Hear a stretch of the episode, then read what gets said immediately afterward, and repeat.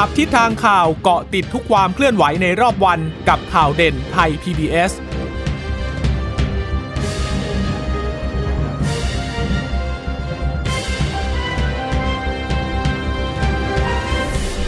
สวัสดีค่ะ สวัสดีค่ะต้อนรับคุณผู้ฟังสู่ข่าวเด่นไทย PBS นะคะ เราพบกันเป็นประจำทุกวันจันทร์ถึงศุกร์บ่ายๆแบบนี้ค่ะ อัปเดตข้อมูลข่าวสารที่เกิดขึ้นในรอบวัน เช่นเคยกับดิฉันจีราชาตาเอี่ยมรัศมีและคุณพึ่งนภาคล่องพยาบาลค่ะ ค่ะ ฝากสวัสดีคุณผู้ฟังทุกท่านนะคะ ที่รับฟังสถานีวิทยุที่เชื่อมโยงสัญญาณจากไทย PBS อยู่นะคะจะเจอกันเป็นประจำอย่างนี้เวลาบ่าย3โมงถึง4โมงเย็นนะคะ เราก็จะเอ่อเกาะติดสถานการณ์รายวันที่เกิดขึ้นมาให้คุณผู้ฟังนั้นได้ รับทราบกันค่ะสสำหรับวันนี้ก็น่าจะเห็นเป็นเรื่องของการเยียวยาผู้ที่รับ ผลกระทบจากโควิด -19 นะคะ โดยเฉพาะกลุ่มผู้ที่ประกันตนมาตรา 33 กลุ่มนี้เนี่ยยังไม่ได้รับเงินช่วยเหลือเลยนะคะ ก่อนหน้านี้เนี่ยในการประชุมครม พวกเขาก็หวังว่าน่าจะมีความคืบหน้าออกมา แต่แล้วเมื่อวานนี้ก็ยังไม่มีข้อสรุป โดยทางกระทรวงการคลังและกระทรวงแรงงานต้องไปพูดคุยหารือกัน แต่ว่าในเช้าวันนี้มีการถกกันเรื่องนี้แล้วนะคะ แล้วก็ทำให้เกิดชื่อโครงการใหม่ขึ้นมาแล้วก็คือ โครงการที่เรียกว่าเรารักกันนะคะ ค่ะ ก็เป็นอีกชื่อหนึ่งที่อาจจะต้อง จำกันเพิ่มขึ้นมานอกเหนือจากเราชนะที่เดี๋ยวงวดแรกวันที่ 5 เนี่ยจะเริ่มจ่ายให้กับกลุ่มที่มีบัตรสวัสดิการแห่งรัฐและ แล้วก็จะทยอยจ่ายกันทุกอาทิตย์นะคะ ส่วนกลุ่มที่ลงทะเบียนไปหรือว่ากลุ่มที่ไปกดยืนยันสิทธิ์ต่อเนื่องจากโครงการคนละครึ่งมาเข้าสู่เราชนะเนี่ยก็เดี๋ยวรออีกอาทิตย์หนึ่งอาทิตย์กว่าๆประมาณวันที่ 15 ก็จะได้งวดแรกมา 2,000 แล้วหลังจากนั้นก็ทยอยจ่ายทีละพันแต่ กลุ่มประกันสังคมที่เขาจ่ายเงิน เข้ากองทุนกันทุกเดือนทุกเดือนเนี่ยค่ะ ยังไม่ได้รับการเคาะออกมา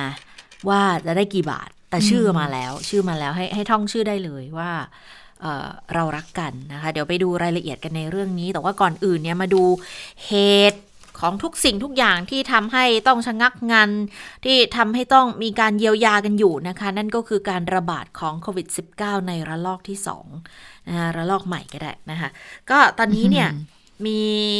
วันนี้สบคก็มีรายงานผู้ติดเชื้อรายใหม่ 795 นะคะ ก็จะเป็นการติดเชื้อในประเทศซะ 783 ค่ะอ่าแบ่งเป็นระบบเฝ้าระวังและระบบบริการซะ 24 มาจากการค้นหาเชิงรุกอีก 759 นะคะ ก็จากสมุทรสาครทั้งหมดเลย แบ่งเป็นแรงงานเมียนมา 662 ลาว 2 กัมพูชา 3 และไทยอีก 92 นะคะ แล้วก็เป็นคนที่เดินทางกลับมาจากต่างประเทศเข้า SQ อีก 12 คน ตอนนี้ผู้ติดเชื้อสะสมของเราอยู่ที่ 21,249 คนแล้วนะคะ หายป่วยสะสมเนี่ย14,000 กับอีก 1 คน อยู่ระหว่างรักษาอีก 7,000 กว่า ทั้งในโรงพยาบาลแล้วก็โรงพยาบาลสนาม แต่วันนี้ไม่มีผู้เสียชีวิตเพิ่มเติม คงเดิมที่ 79 คนอยู่นะคะ แต่ว่าถ้ามาดูเฉพาะระลอกใหม่เนี่ยอ่าก็จะมีผู้ติดเชื้อสะสมอยู่ประมาณ 17,000นะคะ แล้วก็ ในสมุทรสาครเนี่ยเฉพาะสมุทรสาครจะอยู่ 12,746 คนละ คิดเป็นร้อยละ 78.23 เนี่ยนะคะ กทม 799 แล้วค่ะ หรือว่าคิดเป็นร้อยละ 4.90 จังหวัดอื่นๆ อีกเนี่ย 2,749 ก็คิดเป็นร้อยละ 16.87 นะคะ สถานการณ์โลกไทยอยู่อันดับที่ 115 ค่ะ ผู้ติดเชื้อสะสมล่าสุดอยู่ที่1ล้านเอ้ยร้อยล้าน 104 ล้าน กว่านะคะ แล้วก็ที่ไปพบเพิ่ม ตอนนี้ที่ต้องจับตาขึ้นมาอีกก็คือ นอกเหนือจากกรุงเทพสมุทรสาครแล้วก็จังหวัดที่ปริมณฑลใกล้ๆกรุงเทพนะคะ3-4 จังหวัดเนี่ย ตอนนี้มีตากกับสารคามที่จะต้องติดตามกันอยู่อีกนะคะ ค่ะ เนื่องจากว่าที่ มหาสารคามเนี่ยที่บอกว่าพบคลัสเตอร์เนี่ยนะคะ วันนี้ก็มีการเปิดเผยจากคุณหมอทวีสินเหมือนกันนะคะ ที่ได้มีการพูดคุยถึงเรื่องนี้ในวงของสาธารณสุข ก็บอกว่าคลัสเตอร์จังหวัดมหาสารคามตอนนี้ตัวเลขเนี่ยอยู่ที่ 21 ราย ตกลง 21 ราย หรือ 22 รายคุณเชื่อตา เพราะว่า เออ ไม่แน่ใจเหมือนกันว่าเขาแบ่งยังไง อืม อะเบื้องต้นเดี๋ยวเดี๋ยวเดี๋ยวติดให้นะคะ เดี๋ยวเดี๋ยวเดี๋ยวไปหาข้อมูลที่แน่ ๆ ชัดว่า 21 หรือ 22 นะคะเนี่ยบอกว่าสงอันไม่ตรงกันเออเพราะว่าเป็นคนที่อยู่ในพื้นที่มหาสารคามก็บอกว่า 17 คน ส่วนราชบุรีเนี่ยเอ่อสามคนขอนแก่นหนึ่งคน และตอนนี้เนี่ยติดตามกลุ่มเสี่ยงสูง แล้วก็เอ่อกลุ่มเสี่ยงต่ำอยู่นะคะ มีการค้นหาผู้ป่วยเชิงรุกไปแล้วนะคะ ในจังหวัดสมุทร ในจังหวัดมหาสารคาม 4,149 คน ผลออกมาแล้ว 2,400 ไม่พบเชื้อ ตอนนี้ก็อยู่ระหว่างการรอผลอยู่อีก 1,600 กว่าคน นอกจากนี้มหาสารคามก็ประกาศเมืองอำเภอกันทรวิชัย เป็นพื้นที่ควบคุมสูงสุด มีการปิดสถานที่เสี่ยงต่าง ๆ 17 แห่งนะคะ อันนี้ก็คือการทำงานทั้งหมดของพื้นที่ ดังนี้ ดังนั้น หากใครพบว่าตัวเองมีความเชื่อมโยงที่ไปเชื่อมโยงกับกลุ่มก้อนของจังหวัดมหาสารคาม เพราะว่ามีอาการผิดปกติ ขอให้ไปพบแพทย์โดยเร็วนะคะ แล้วก็มีรายงานล่าสุดว่ามีแพทย์ท่านหนึ่งค่ะ ที่รับตรวจคนไข้ในกรณีของเคสจังหวัดมหาสารคามนั้น มีการติดเชื้อไปแล้วหนึ่งคนด้วยนะคะ อืม นอกจากนี้คุณหมอก็ยังพูดถึงเรื่องของการประชุมสบคชุดเล็กนะคะ แล้วก็ในวงประชุมของ EOC ของกระทรวงสาธารณสุขเนี่ยก็มีการตั้งข้อสังเกตเรื่องของการติดเชื้อในยานพาหนะต่างๆ ด้วยนะคะ ยานพาหนะต่างๆ ก็คือรถไฟรถแท็กซี่ รถโดยสารประจำทางรถไฟฟ้าต่างๆเนี่ยเอ๊ะเป็นไปได้มากน้อยแค่ไหน เพราะว่าตอนนี้เราก็ผ่อนคลายมาตรการแล้วจะเดินทางไปทำกิจการกิจกรรมก็พบว่ามีการเดินทางต้องใช้ยานพาหนะเหล่านี้เนี่ยจะเป็นจุดเสี่ยงที่จะทำให้เกิดการแพร่ระบาดโควิด -19 หรือเปล่านะคะคุณหมอก็บอกว่าก็ได้มีการนำตัวเลขของอกองระบาดวิทยาเนี่ยมามาดูว่ามีความเป็นไปได้มากน้อยแค่ไหน ปรากฏว่าอย่างเรือเนี่ยก็เพราะว่ามีการติดเชื้อ 1 คนเองก็บอกว่า คือข้อมูลตอนนี้ยังติดเชื้ออยู่ น้อยอยู่นะคะ ก็ยังไม่พบผู้ติดเชื้อมากนะก็เลยยังสรุปไม่ได้นะคะว่า ยานพาหนะเนี่ยจะเป็นความเสี่ยงที่ทำให้เกิดการแพร่ระบาดโควิด -19 หรือเปล่านะคะ แต่ก็อย่างไรก็ตามคุณหมอบอกว่า ก็ต้องยังคงเรื่องของการสวมหน้ากากผ้าหรือหน้ากากอนามัย ป้องกันตัวเองตลอดนะ ในทุกยานพาหนะเลยนะคะแล้วก็ต้องมีการทิ้งระยะห่างระหว่างผู้ขับขี่อะไรด้วย ก็ต้องทำความสะอาดอยู่ตลอดเวลาที่สำคัญก็ให้โหลดแอปพลิเคชัน หมอชนะด้วยเพื่อติดตามว่าเราโดยสารยานพาหนะร่วมกับใครบ้างค่ะ ค่ะ อย่างคลัสเตอร์ที่สมุทรเอ่อมหาสารคามเนี่ยเห็นบอกว่ามีคุณหมอด้วยนะ ที่ติดเชื้อใช่ใช่นะค่ะก็เลยนี่แหละไม่แน่ใจว่าสรุปยอดรวมใน 21 หรือ 22 รวมคุณหมอเข้าไปแล้วหรือยังด้วยนะคะ อันนี้ก็เลยกลายเป็นเรื่องหนึ่งที่จะต้องติดตามกันอยู่ แต่ว่าตอนนี้เนี่ยอย่างอำเภอเมืองและอำเภอกันทวิชัยนะคะมหาสารคามเป็นพื้นที่ควบคุมสูงสุดแล้วนะคะ ก็ต้องปิดสถานที่เสี่ยงด้วยนะคะ ส่วนพื้นที่อื่นๆเนี่ยตอนนี้มันก็ยังคงเป็นอ่ากรุงเทพกับทาง สมุทรสาทงสมุทรครสาครที่ยังคงคงต้องติดตามกันอย่างเฝ้าระวังกันอย่างใกล้ชิด เพราะอย่างกทมเอง ก็เห็นบอกไปตรวจคัดกรองที่ที่เอ่อโรงงานใช่ไหมแล้วไปเจออืม20 กว่าคน แต่ว่าตัวเลขวันวันนี้ยังไม่ได้รายงานตัวเลขนี้อะนะคะ เราก็เลยยังยังต้องดูกันเหมือนกัน เพราะจริง ๆ ก่อนหน้านี้เหมือนคุณหมอเบิร์ตพูดเหมือนกันว่าจะรวมตัวเลขแบบอัปเดต ตอนเที่ยงคืนเลยอะแต่จริง ๆ ตัวเลข 20 กว่าคนน่ะมันมาตั้งแต่สามสามทุ่มสี่ทุ่มกทมก็ออกมาประกาศแล้วก็เลยยังไม่ได้รวมเข้าไป เดี๋ยวน่าจะไปรวมวันพรุ่งนี้นะ ก็เลยยังไม่ชัดเจนเหมือนกันว่าสรุปตัวเลขเนี่ยน่าจะเป็น 24 ชั่วโมงเหมือนเดิมอะค่ะยังไม่ได้ยังไม่ได้เชิงรุกในในขณะที่บอกว่าเอ่อจังหวัดไหนรายงานเปิดออกมาแล้ว ก็รายงานกันทันทีนะ เพราะว่าก็คงต้องต้องมีเรื่องของการสอบสวนโรคอยู่ แต่มันก็ยังมีเรื่องดีอยู่บ้างนะคะ ที่มีการพูดถึงในวันนี้นะ นั่นก็คือการจัดการแข่งขัน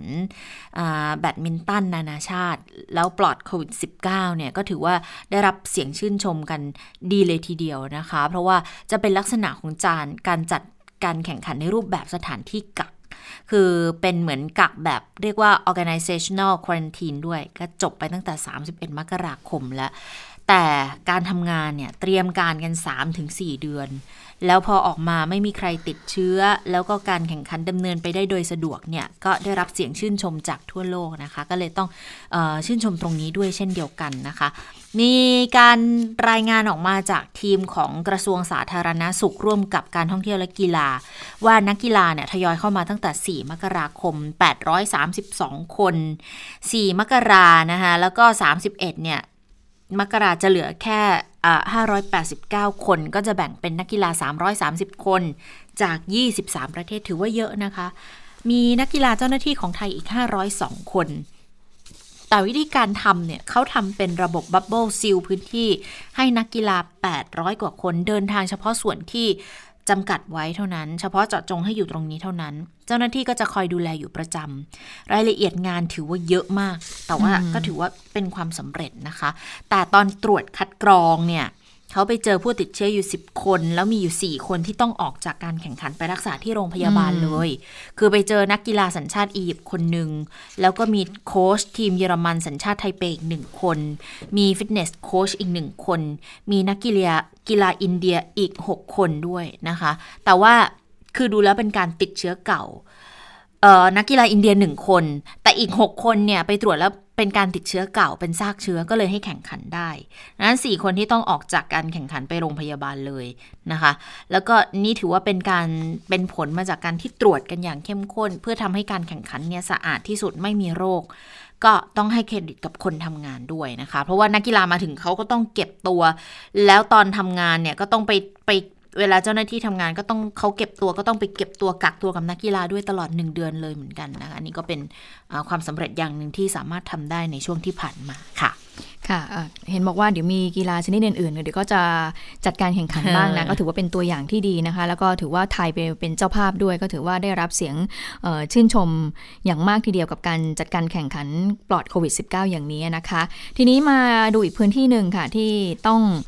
ระมัดระวังเป็นพิเศษก็คือพื้นที่ตามแนวชายแดนนะคะ โดยเฉพาะนะคะอำเภอแม่สอดจังหวัดตากที่มีชายแดนติดกับเมียนมาตรงส่วนนี้ล่าสุดค่ะ เมื่อช่วงเช้าที่ผ่านมาทางผู้ว่าราชการจังหวัดตากมีการประชุม video conference นะคะ ร่วมกับ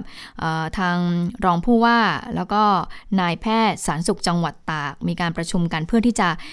มีการมีมีการเสนอกันบอกว่าให้ปรับระดับพื้นที่สถานการณ์ย่อยในระดับเขตของอำเภอแม่สอดจังหวัดตากไหมนะคะ ก็สรุปสุดท้ายแล้วก็คือที่ประชุม ก็บอกว่ามติเห็นชอบให้ปรับระดับพื้นที่สถานการณ์ย่อย ในระดับเขตอำเภอแม่สอด เป็นพื้นที่ควบคุมสูงสุด และได้จัดส่งมาตรการป้องกันควบคุมติดเชื้อโควิด -19 เฉพาะในพื้นที่อำเภอแม่สอด ให้กับสบคมท เพื่อพิจารณาในที่ประชุมสปกสบคตรวจสอบต่อไป แล้วก็เสนอให้นายกนั้นพิจารณาปรับ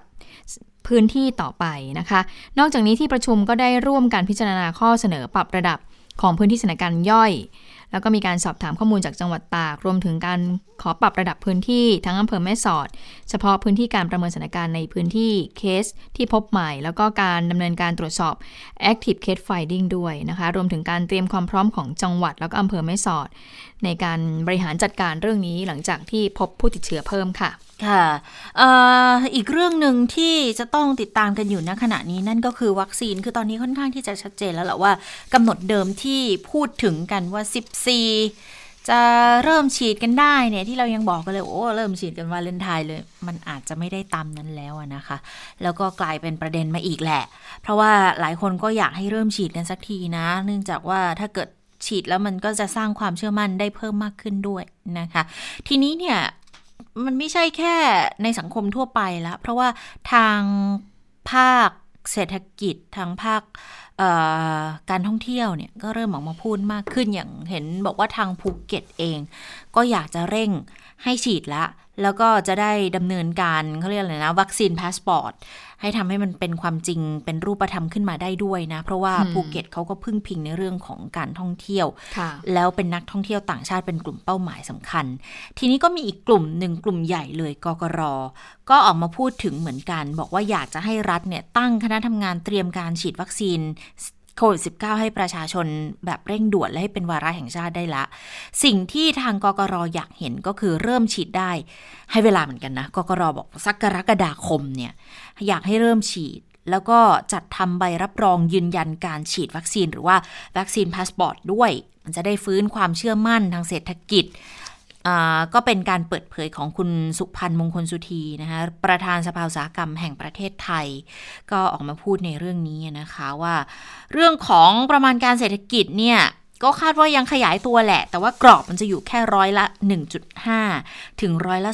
3.5 การส่งออกน่าจะขยายได้ร้อยละ 3 ถึงร้อยละ 5 เงินเฟอ้อจะอยู่ที่ประมาณ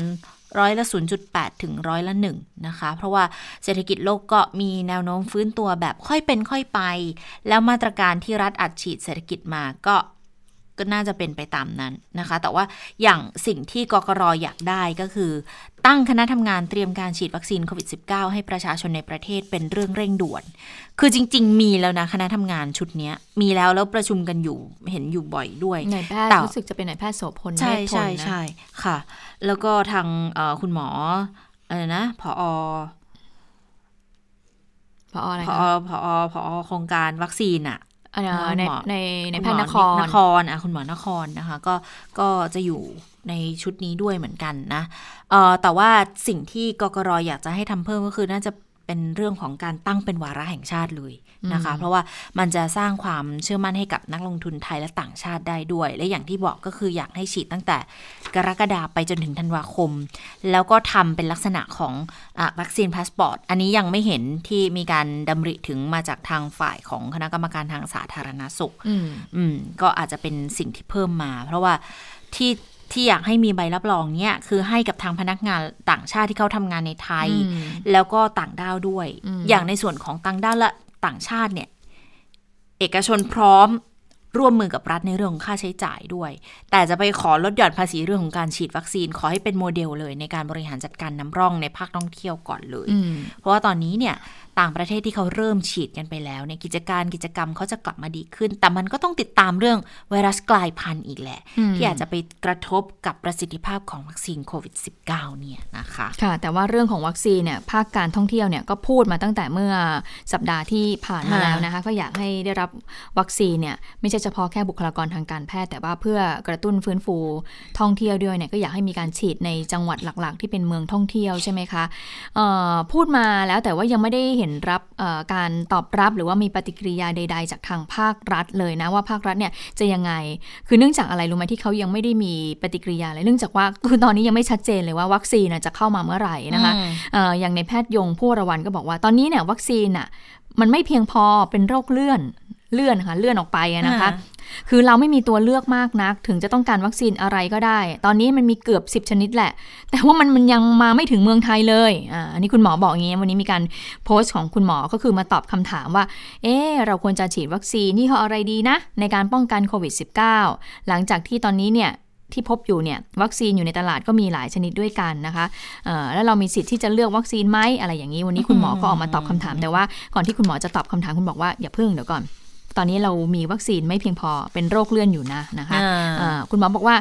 ก่อนหน้านี้เนี่ยเวลาไปบรรยายเนี่ยจะถูกถามคำถามนี้เสมอเลยบอกว่าจะฉีดวัคซีนตับอักเสบบียี่ห้ออะไร ในเมื่อเรารู้ว่าทุกยี่ห้อเนี่ยผ่านการศึกษาปลอดภัย แล้วก็มีประสิทธิภาพในการป้องกันไม่ต่างกันมาก คุณหมอยงก็บอกว่า มักจะถามกลับไปว่า แม่บ้านเนี่ยไปซื้อผงซักฟอก จะเลือกยี่ห้ออะไรดี สมัยนั้นก็จะถามกลับไปว่าทำไมทำไมไม่มีเลือกยี่ห้อ เพ็กแพ็กหลายคนเนี่ยรู้จักผงซักฟอกยี่ห้อแพ็กแต่ไม่รู้ แต่ถ้าไม่รู้ให้ไปถาม Google แล้วก็ให้ลองดูโฆษณาสมัยนั้นดูนะว่าเขาเนี่ยโฆษณากันอย่างไร คุณหมอยังบอกว่าคำถามต่อมาที่จะถูกถามเสมอคือว่า หมอจะฉีดยี่ห้ออะไรล่ะ ส่วนใหญ่คุณหมอเนี่ยก็จะมักถูกถามเสมออย่างคุณหมอประสิทธิ์ก็มักจะถูกถามเสมอว่า เอ๊ะ เพราะว่าคุณหมอก็เป็นอาจารย์แพทย์ด้วยใช่ไหมคะ นักศึกษาแพทย์ก็จะถามว่า เอ๊ะ คุณหมอมาพูดเรื่องวัคซีนเนี่ย แล้วเป็นคุณหมอคุณหมอจะฉีดอะไรล่ะ อย่างคุณหมอประสิทธิ์ก็เคยบอกว่า ถ้าเป็นคุณหมอถ้าเป็นผมนะ ผมจะเลือกเอสตาเซเนกาอันนี้ในมุมของคุณหมอประสิทธิ์ใช่ไหมคะแต่ทีนี้มามุมของคุณหมอยงบอกว่าคุณหมอยงก็บอกว่า ผมเป็นกุมารแพทย์ ก็จะถูกแม่เด็กถามเสมอเลย ให้ลูกกินนมยี่ห้ออะไรดีคะคุณหมออลูกหมอให้ลูกกินนมยี่ห้ออะไรคะ ถึงขนาดมาแอบดูด้วยนะว่าลูกผมกินนมยี่ห้ออะไร สมัยก่อนนะคุณหมอบอกนะแล้วกระป๋องนมจะถูกหุ้มด้วยกระดาษยี่ห้อติด ไม่ได้พิมพ์ใส่กระป๋องแบบสมัยนี้ หรือว่าใส่กล่องกระดาษแบบสมัยนี้ คือเราสามารถฉีกออกแล้วก็ปล่อยให้เป็นกระป๋องเปลือยได้ คือก็ต้องเอากระดาษยี่ห้อออก ให้นึกถึงยี่ห้อนมข้นหวานเลยคุณชะตาจำได้ไหมที่เป็นเมื่อก่อนจะมีอะไรนะมะลิใช่ไหมแล้วทีนี้มันก็จะมีกระดาษห่อ เพราะฉะนั้นบางทีเนี่ยเราก็จะเห็นว่าเออเราสามารถที่จะเอากระดาษที่มันห่อที่เป็นโฆษณาเนี่ยเอาออกได้เนี่ยนะคะ ทีนี้เพื่อไม่ให้ต้องการมีคนมาดูว่าเอ๊ว่าลูกเรากินนมยี่ห้ออะไร เพราะว่าทุกอย่างเนี่ยก็เป็นนมวัวทั้งสิ้นอะคงได้รับคำตอบบ้างแล้วนะว่าจะฉีดวัคซีนไหมและจะฉีดวัคซีนยี่ห้ออะไรดี ในเมื่อขณะนี้เนี่ยเราไม่มีสิทธิ์เลือก สรุปคุณหมอบอกว่าตอนนี้เนี่ยอย่าเพิ่งไปถามถึงตรงนู้นเลยนะ เพราะตอนนี้เรายังไม่มีสิทธิ์เลือก รออีกหนึ่งปีแล้วกัน มีเวลาอีกเหลือเฟือ แล้วค่อยมาคุยกัน ของดีราคาถูกมีไหม แต่เราต้องการของที่เหมาะสมกับราคามากกว่าราคาที่เกิดจากการโฆษณาสรุปว่าคุณหมอบอกว่า อะอย่าเพิ่งไปพูดถึงตอนนั้นเลย ตอนนี้สิ่งที่เราต้องการก็คือ ความปลอดภัยมากกว่า ความเหมาะสมกับราคามากกว่า ไอราคาที่เกิดจากการโฆษณาเนี่ยเราอย่าเพิ่งไปมองตรงนั้น เพราะว่าตอนนี้จะเห็นได้ว่ามีวัคซีนที่อยู่ในตลาดเนี่ยหลากหลายชนิดด้วยกันที่มาจากสหรัฐบ้าง มาจาก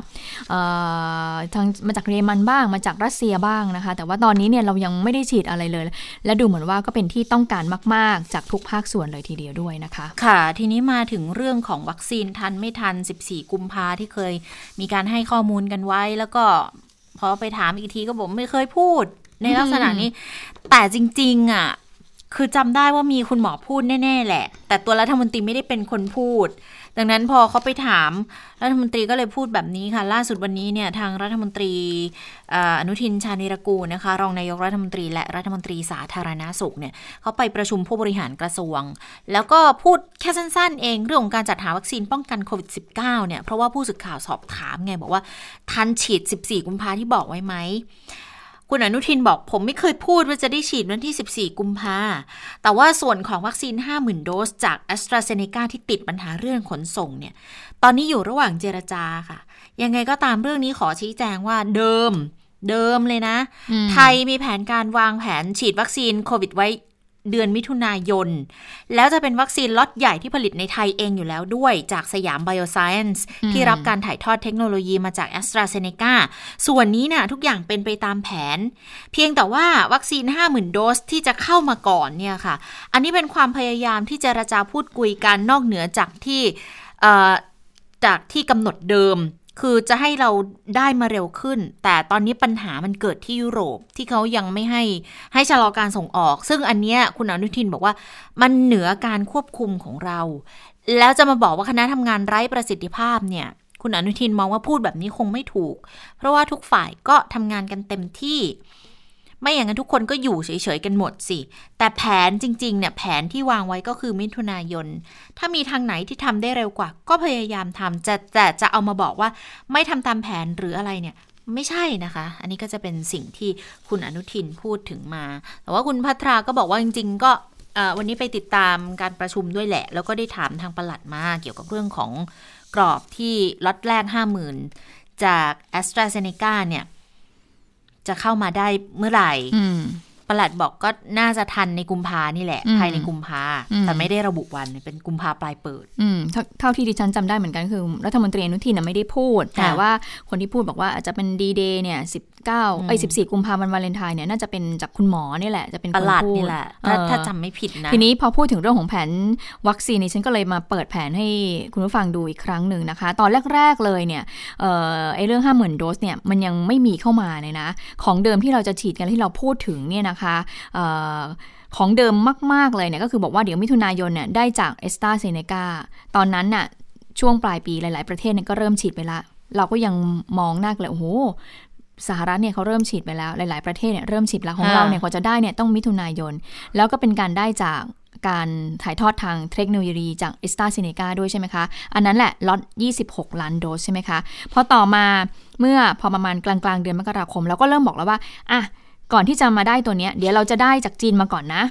เราจะได้จากจีนมาทั้งหมดสองล้านโดสนะคะ โดย 2 0 0แสนโดสเนี่ยจะเข้ามาในช่วงของปลายเดือนกุมภาพันธ์อ่าแล้วต่อมาเดี๋ยวเดือนมีนาคมได้อีก8แสนโดสนะคะ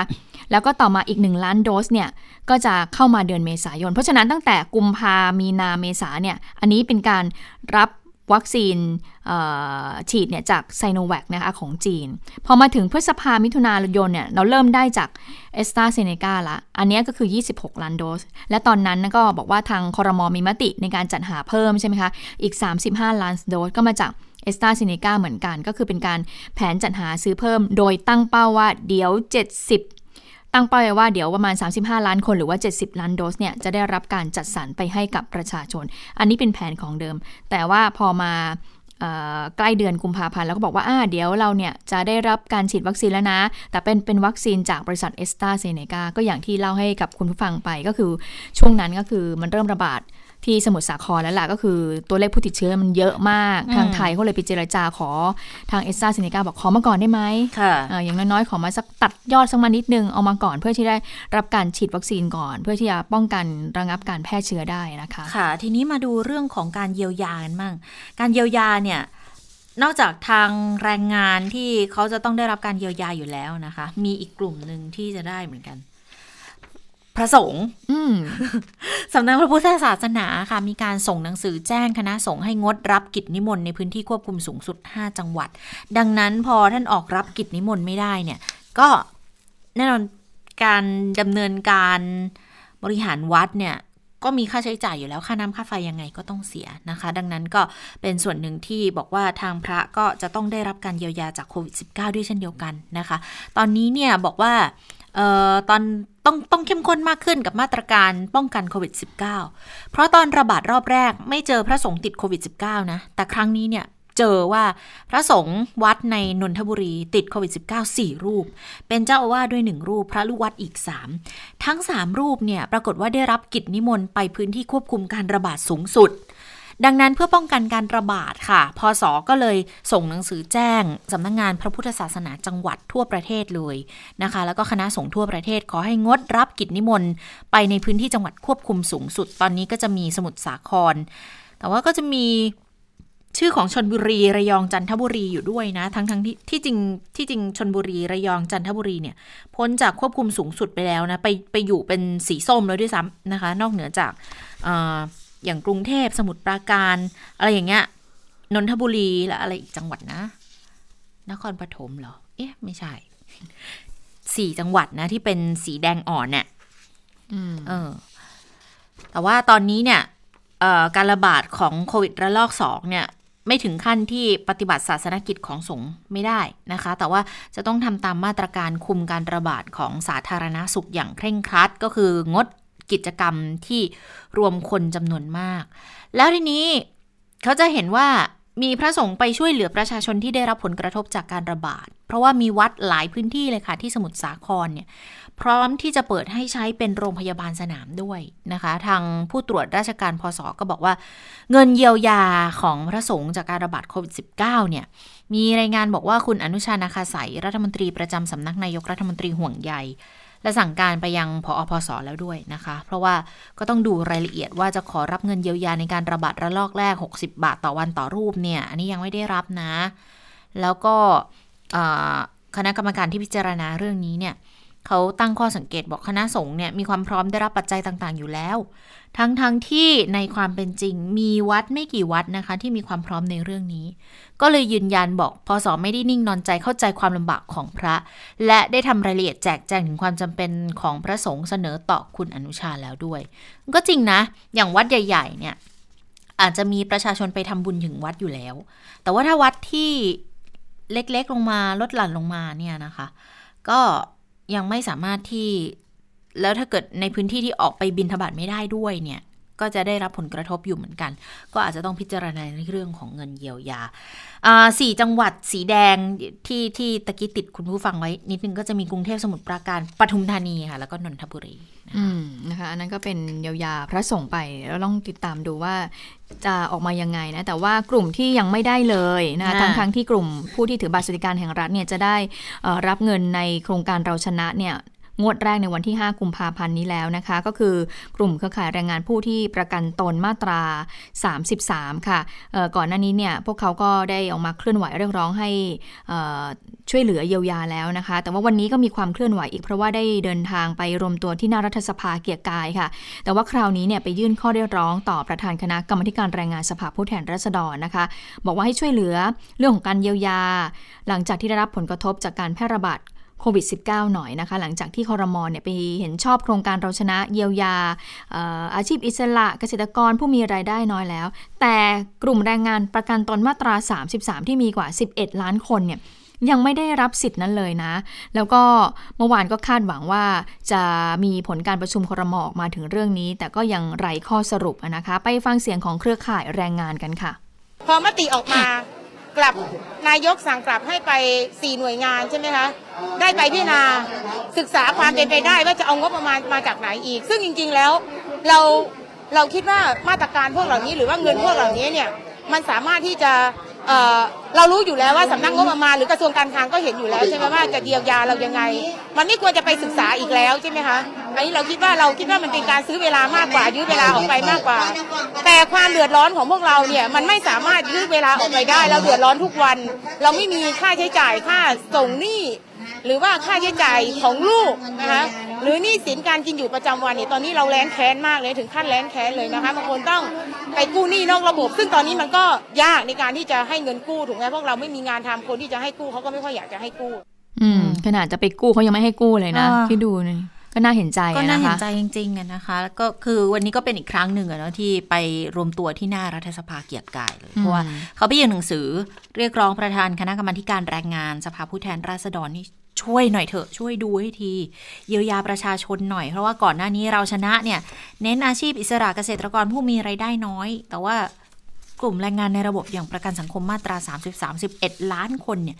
ก็ยังไม่ได้แล้วก็ยังไม่เคาะมาสักทีนะคะอืมแต่วันนี้ มีชื่อแล้วนี่ค่ะโครงการนะคะค่ะโครงการชื่อว่าโครงการเรารักกันนะคะ วันนี้นายกก็เป็นเอ่อหัวหน้าโต๊ะประชุมเลยนะคะค่ะก็คือมีทั้งรัฐมนตรีคลังรัฐมนตรีเอ่อแรงงาน โดยผู้ที่เปิดเผยก็คือรัฐมนตรีแรงงาน ก็บอกว่าหลังจากหารือกับนายก แล้วก็รัฐมนตรีเอ่อผู้ที่เกี่ยวข้องแล้วเนี่ยนายกก็เห็นชอบแนวทางในการช่วยเหลือผู้ประกันตนตามมาตรา 33 โดยบอกว่าจะ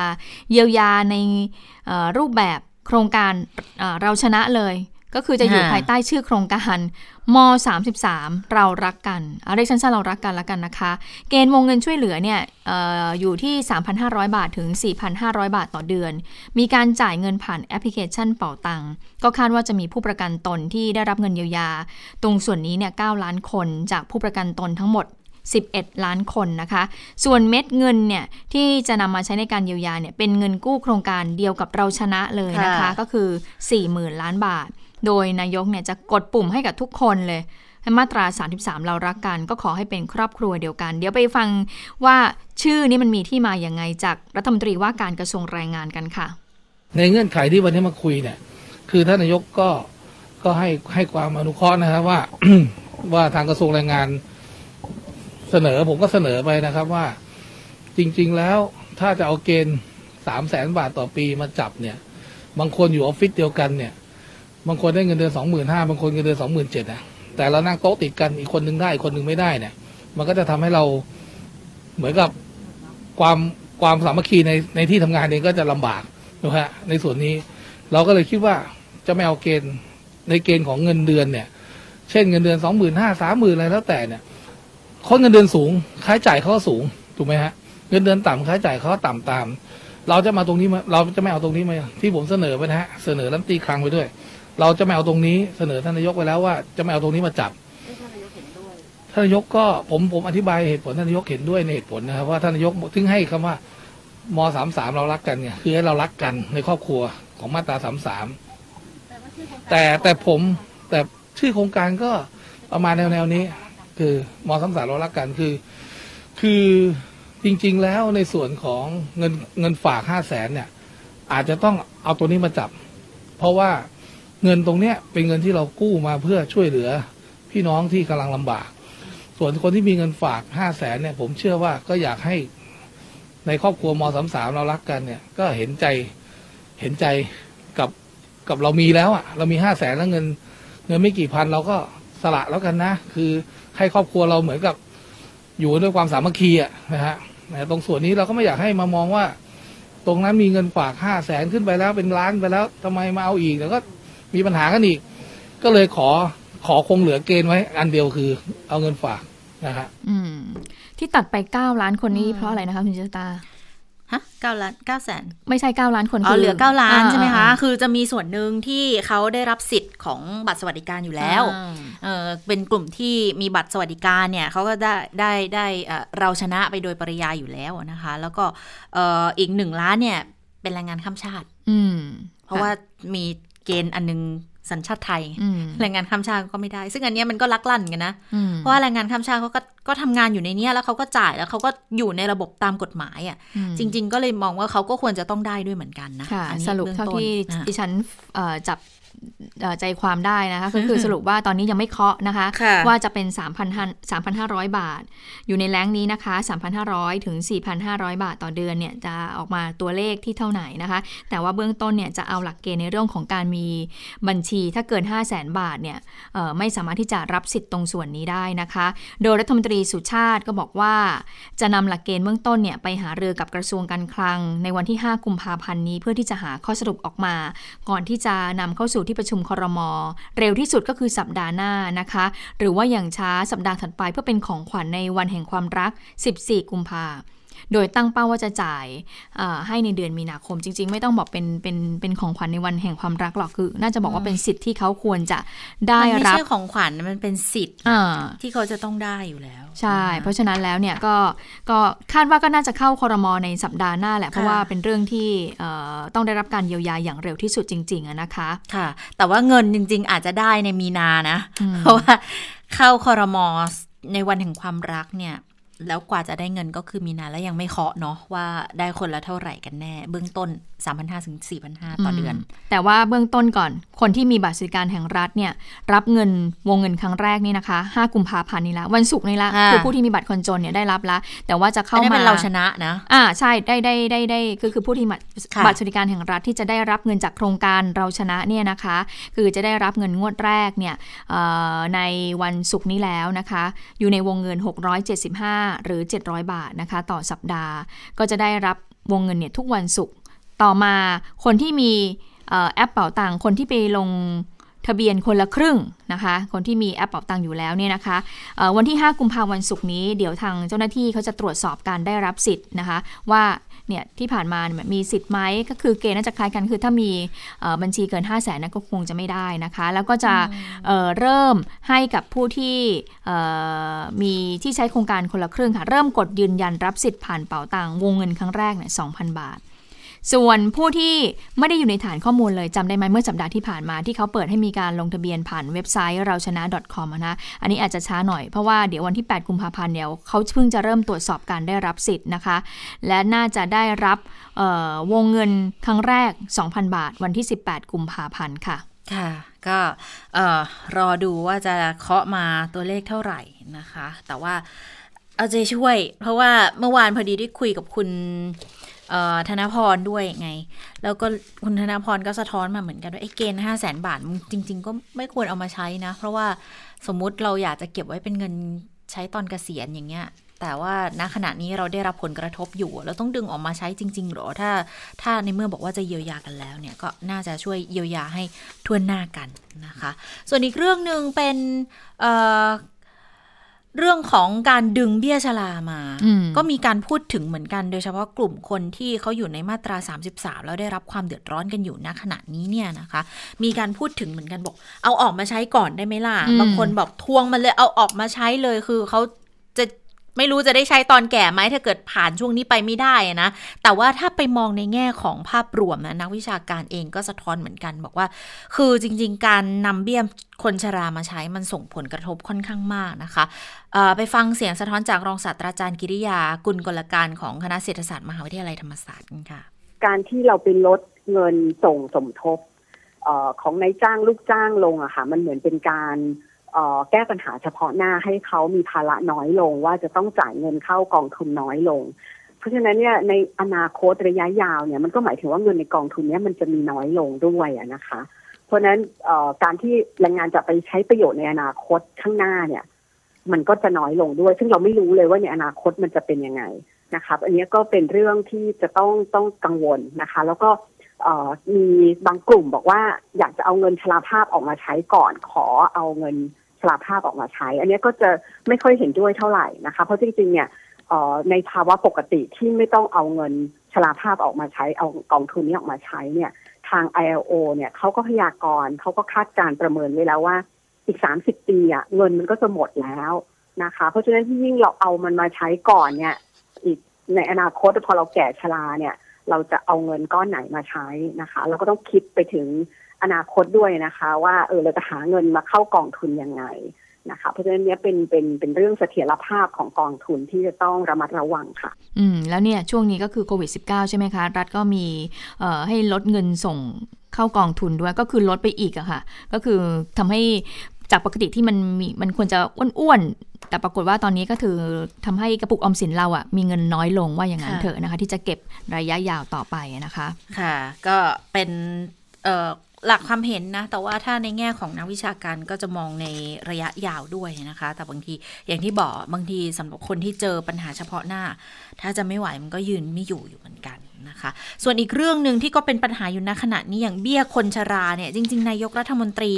ก็ออกมาให้ชะลอแล้วนะ แล้วก็เอ่อได้รับเสียงขอบคุณจากทางคนชราที่เขาจะต้องคืนเบี้ยก้อนนี้ไปเหมือนกันอืมแต่ว่าก็มีในบางกรณีเหมือนกันที่พอจะมีเงินอยู่ แล้วก็เอามาคืนให้นะคะ อย่างกรณีของคุณปู่อายุ 83 คนหนึ่งที่โคราชอืมปรากฏว่าคุณปู่เนี่ยสูญเสียลูกชายที่เป็นข้าราชการตำรวจไป เขาก็เลยได้รับบำเหน็จตกตกทอด แต่เสียไปตั้งแต่ปี 57 เพิ่งจะไม่ได้รับปี 63 นี่เอง เมื่อเดือนพฤศจิกายนนี่เอง คือได้มาก็ได้เป็นก้อนใหญ่ เพราะว่าจะต้องตกเบิกย้อนมา ก็กลายเป็นว่าได้มาตอนนี้อยู่ประมาณ 7 0 0แสนกว่าแล้ว แต่ว่าระหว่างนั้นเนี่ย คุณปู่ก็ คุณคุณปู่ก็ได้เงินเบี้ยผู้สูงอายุมาด้วย แล้วพอมาเนี่ยพอเขาเห็นเกณฑ์ปุ๊บ ก็เลยถูกเรียกคืน ก็ไม่อยากมีปัญหาก็เลยเอาไปคืนให้อยู่ประมาณ 5 0,000 กว่าบาทนะคะ คือสำหรับคนที่มีปัญหาไม่มีปัญหาที่ยังพอมีเขาก็คงยินดีที่จะคืน แต่ว่าถ้าคนที่ไม่มีจริง ๆ ก็รอก่อนเพราะนายกรัฐมนตรีก็ให้ชะลอแล้วนะคะ อืมอืม คุณปู่ก็มีเงินนะคุณปู่ก็เลยมาจ่ายนะใช่แต่ว่าบางคนใช่เขาก็ไม่มีเขาก็ถ้เดือดร้อนไม่มีจก็เดืริอดงร้อนเนาะๆค่ะก็จริงๆมีคำแนะนำหนึ่งบอกว่าเอ่อถ้าเกิดเขาเอากระดาษที่ให้ยอมรับสภาพหนี้มาให้เซ็นน่ะ ตอนนี้อย่าเพิ่งเซ็นอืมให้รอมาตรการช่วยเหลือก่อน เพราะว่าจริง ๆ มันก็ จะบอกว่าเป็นความผิดของของคนที่ได้เงินไปฝ่ายเดียวมันก็อาจจะยังเป็นข้อสงสัยกันอยู่ว่าเจ้าหน้าที่ไม่ต้องรับผิดชอบเลยหรือกรณีที่ตรวจสอบไม่ครบถ้วนนะคะ ค่ะ มาดูเรื่องของการเเตรียมพร้อมการอภิปรายวันนี้มีประชุมวิปสามฝ่ายนะคะก็มีการหารือเรื่องกรอบระยะเวลาการอภิปรายเพราะว่าฝ่ายค้านเขาต้องการเพิ่มเวลาอีกหนึ่งวัน ก็คือใช้เวลาในการอภิปราย 5 วัน ก็คือเอ่อสี่วันอภิปรายเต็มๆเลยส่วนอีกวันหนึ่งก็เป็นวันลงมตินะคะแต่ว่าทางฝ่ายรัฐบาลก็บอกว่าเหมือนเดิมแหละก็คือ 3 วันนะคะแล้วก็อภิปรายไปส่วนวันที่ 4 เนี่ยก็มีการลงมตินะคะคุณชินวรบุญเกียรติ สสนครศรีธรรมราชพักประชาธิปัตย์ในฐานะรองประธานวิปรัฐบาลก็บอกว่า วันนี้มีการประชุมกันนะคะก็น่าจะประมาณประชุมกันในช่วงเวลานี้ละค่ะ เพื่อ หารือในเรื่องของกรอบเวลาในการประชุม แต่ว่าหลักๆก็จะดูเนื้อหาสาระ แล้วก็ผู้ที่จะเสนอยติที่จะอภิปรายนะคะแต่ทีนี้มีนักข่าวก็ถามถึงประเด็นหนึ่งด้วยเพราะว่าตอนนี้มีความขัดแย้งกันอยู่นะคะเเรียกได้ว่าเป็นความขัดแย้งที่เรามองดูจากข้างนอกเข้าไป แต่ว่าข้างในไม่รู้จะเป็นยังไงนะแต่ว่าเราเชื่อว่าก็น่าจะมีความขัดแย้งกันอยู่ เพราะว่าเอ่อสส เขต 3 นครศรีธรรมราชเนี่ยเขาเป็นตำแหน่งที่ว่างลงแทนคุณเทพไทยเสนพงษ์แล้วเขาจะต้องมีการเลือกตั้งซ่อม ทีนี้ปรากฏว่าพรรคพลังประชารัฐเนี่ยซึ่งได้เเสียงมาเป็นอันดับ2เนี่ยนะคะเขาก็บอกว่าเขาจะส่งผู้สมัครขณะที่ประประชาธิปัตย์เนี่ยที่เป็นเเสียงเดิมนะคะฐานเสียงเดิมเขาก็บอกว่า เขาก็จะส่งด้วยทีนี้ก็มีปัญหาเรื่องของมารยาททางการเมืองกันที่มีการพูดถึงกัน ผู้สื่อข่าวก็เลยถามคุณชินวรด้วยเพราะว่าคุณชินวรก็อยู่ในพื้นที่นครศรีธรรมราช แต่ว่าเอ่ออยู่อยู่คนละเขตพื้นที่ ก็ถามว่าเรื่องนี้มันจะส่งผลต่อการอภิปรายไม่ไว้วางใจ แล้วก็ลงมติหรือเปล่าไปฟังเสียงของคุณชินวรว่าจะตอบแบบไหนกันค่ะ คือการอภิปรายไม่ไว้วางใจกับการเลือกตั้งซ่อมนี่เป็นคนละมิติกันนะครับ ก็เป็นเรื่องที่เอ่อ ทางการเลือกตั้งซ่อมนี่เป็นเรื่องของคณะกรรมการบริหารที่จะต้องอพูดคุยกันนะครับ ในส่วนของอบทบาทในสภา โดยเฉพาะการอภิปรายไม่ไว้วางใจเนี่ยถือว่าเป็นเรื่องสำคัญที่บัญญัติไว้โดยกฎหมายรัฐนูญและโดยข้อบังคับ เพราะฉะนั้นก็ให้สิทธิ์ทั้งสองฝ่ายเนี่ยมีสิทธิ์ที่จะอภิปรายเท่าเทียมกัน โดยหลักทั่วไปแล้วเนี่ยฝ่ายรัฐบาลเนี่ยก็มีเสียงข้างมาก เราก็ ก็ทุกครั้งก็ก็เสียงข้างมากก็จะเป็นฝ่ายชนะ เพราะว่ารัฐธรรมนูญเนี่ยไปกำหนดไว้ว่า ผู้อภิปรายไม่ไว้วางใจนั้นต้องมีเสียงเกินกว่ากึ่งหนึ่งของสมาชิกสภาที่มีอยู่ ในขณะนี้ก็ต้องเกิน 244 แต่ว่าของฝ่ายค้านไม่ถึงนะครับ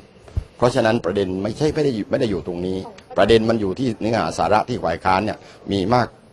พอหรือไม่แล้วก็ทำให้ประชาชนเชื่อถือหรือไม่นะครับ ส่วนในประเด็นเรื่องของมติที่จะออกมาเนี่ยนะครับ ก็เป็นไปตามหลักการนะครับ ก็ทุกครั้งที่เรามีการอภิปรายเนี่ยพรรครัฐบาลเราก็จะตั้งคณะทำงานในการที่จะติดตามข้อมูลด้วยกันกันอยู่แล้ว และหลังจากอภิปรายเสร็จเนี่ยนะครับ โดยเจตนารมณ์ของกฎหมายรัฐมนูลและข้อบังคับ ก็ต้องทิ้งไว้หนึ่งวันนะครับสำหรับที่จะลงมติเพื่อให้ไตรตรองกันได้ดีก่อน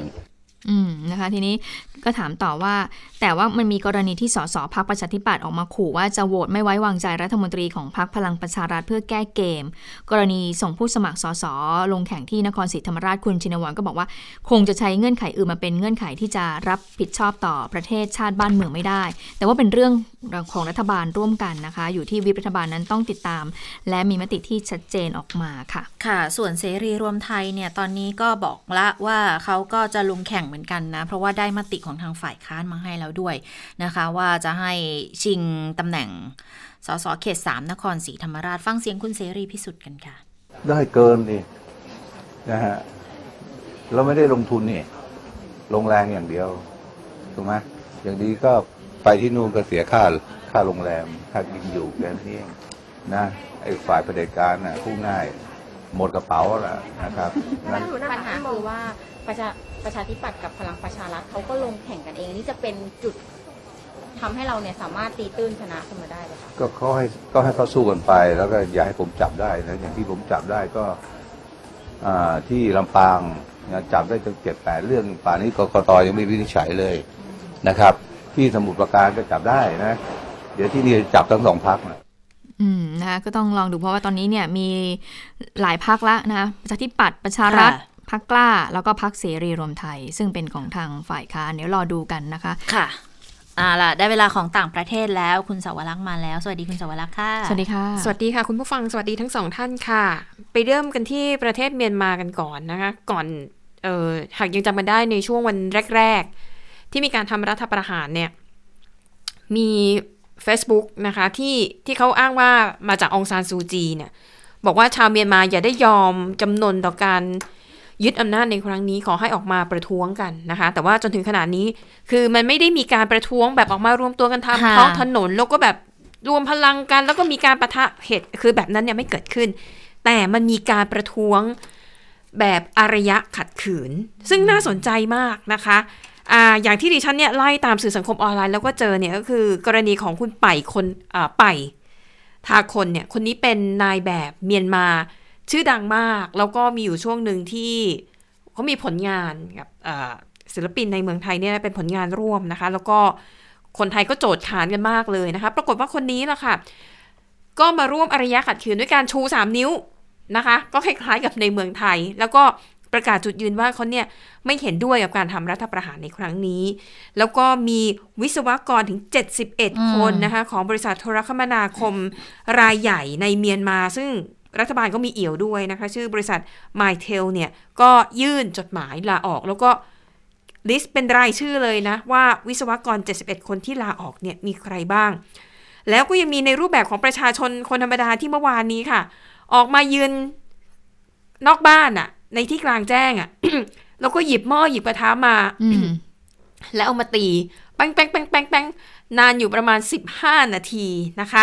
นี่ถือว่าเป็นรูปแบบการทำอารยะขัดขืน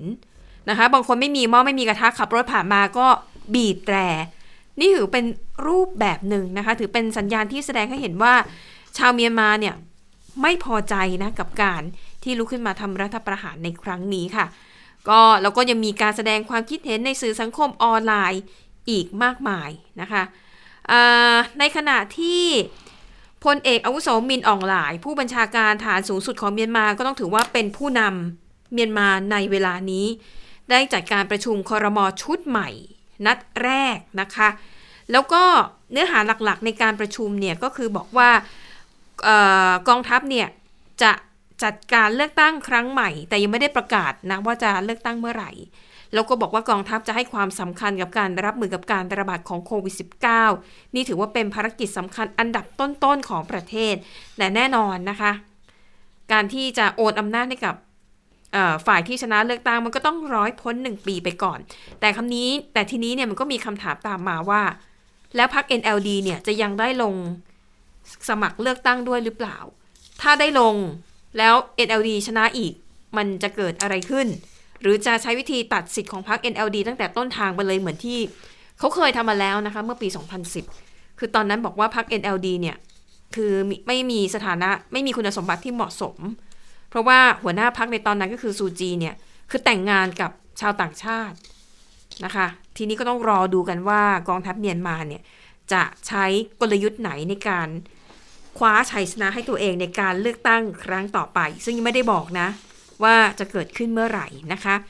ในขณะในขณะที่ความเห็นจากนานาชาตินะคะก็ส่วนใหญ่ก็จะกังวลนั่นแหละนะคะ แต่ว่ามีเคสหนึ่งค่ะของกองทุนการเงินระหว่างประเทศหรือ IMF นะคะ บอกว่าเมื่อสัปดาห์ที่แล้วเนี่ย IMF เพิ่งจะส่งเงินเพื่อเยียวยาวิกฤตโควิด -19 ให้กับรัฐบาลเมียนมาเเงินที่มอบให้เนี่ย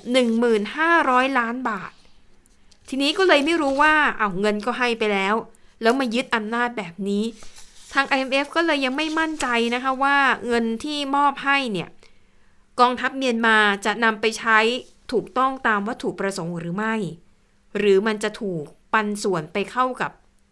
เข้าเป็นสมบัติส่วนตัวของใครบ้างหรือเปล่า เพราะว่าที่ผ่านมาก็ต้องยอมรับนะคะว่าข่าวกระแสข่าวเรื่องการคอร์รัปชันของนายทหารระดับสูงในเมียนมาเนี่ย เป็นที่กล่าวขวัญกันเยอะมากนะคะ ซึ่งทำให้โครงการความช่วยเหลือจากหลาย ๆ ประเทศเนี่ยเวลาเขาให้เขามักจะไม่ให้ผ่านรัฐบาลเมียนมา แต่ว่าให้โดยตรงไปยังมูลนิธิองค์กรหรือว่าหน่วยงานที่ทำงานในเรื่องนั้น ๆนะคะ อันนี้ก็เป็นความกังวลของ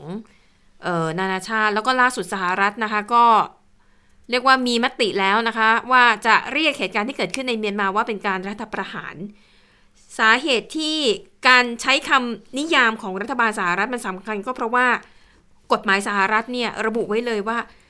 ถ้ารัฐบาลสหรัฐระบุว่าประเทศไหนมีการทำรัฐประหารเนี่ยมันจะมีผลโดยอัตโนมัติต่อความช่วยเหลือต่างๆ ที่สหรัฐให้ประเทศนั้นๆ อย่างกรณีของไทยก็เหมือนกันนะคะ ตอนที่เรามีรัฐประหารครั้งล่าสุดเนี่ยสหรัฐจะระงับความช่วยเหลือทันที แต่ว่าส่วนมากจะเป็นความช่วยเหลือด้านการทหาร แต่ว่าในส่วนอื่นๆเนี่ยโดยเฉพาะด้านของอมนุษยธรรมจะไม่ได้กระทบด้วยนะคะอะอันนั้นก็เป็นผลพวงจากการทำรัฐประหารในเมียนมาค่ะ ไปต่อกันที่เรื่องของไวรัสโควิด -19 นะคะมีเรื่องน่ากังวลเพิ่มขึ้นมาอีกค่ะ เพราะว่าจากไวรัสกลายพันธุ์นะคะ ที่ก่อนหน้านี้บอกว่าที่พบเนี่ยก็คือแค่แพร่ระบาดได้เร็วกว่าเดิม แต่ว่ายังไม่ได้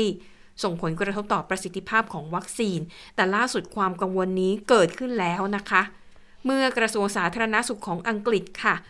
เขาบอกว่าไอไวรัสกลายพันธุ์สายพันธุ์ B117 ที่พบในอังกฤษเนี่ย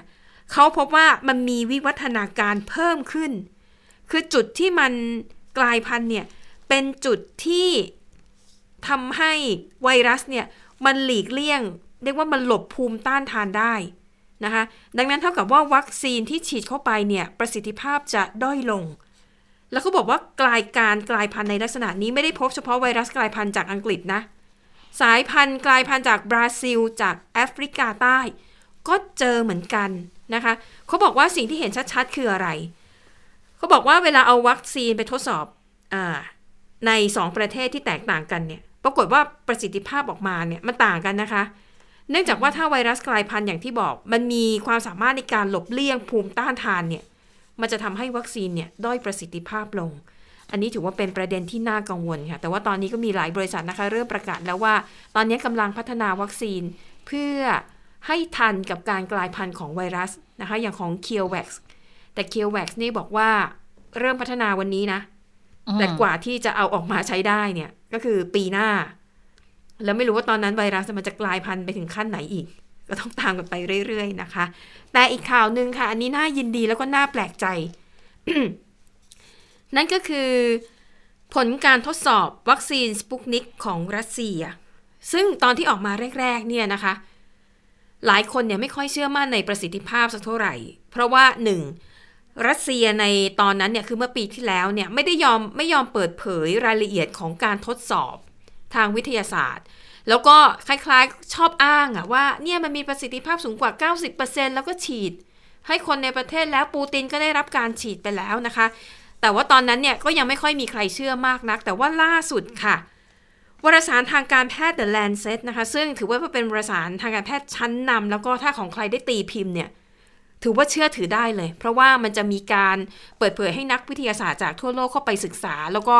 มีการโต้เถียง มีการนำเสนอข้อขัดแย้งเนี่ยนะคะ จนนำมาสู่สิ่งที่พิสูจน์ได้ว่าวัคซีนมีประสิทธิภาพจริง แล้ววัคซีนของรัสเซียนะคะ มีประสิทธิภาพถึง 92%แล้วก็พบว่าประสิทธิภาพดีมากนะคะ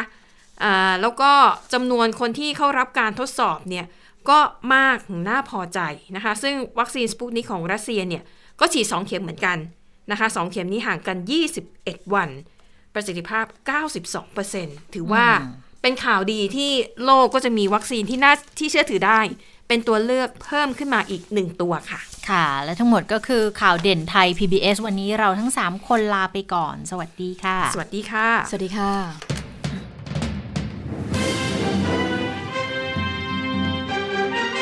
ติดตามข่าวเด่นไทย PBS ได้ทุกวันจันทร์ถึงศุกร์เวลา 15 นาฬิกา ทางไทย PBS Radio และติดตามฟังข่าวได้อีกครั้งทางไทย PBS Podcast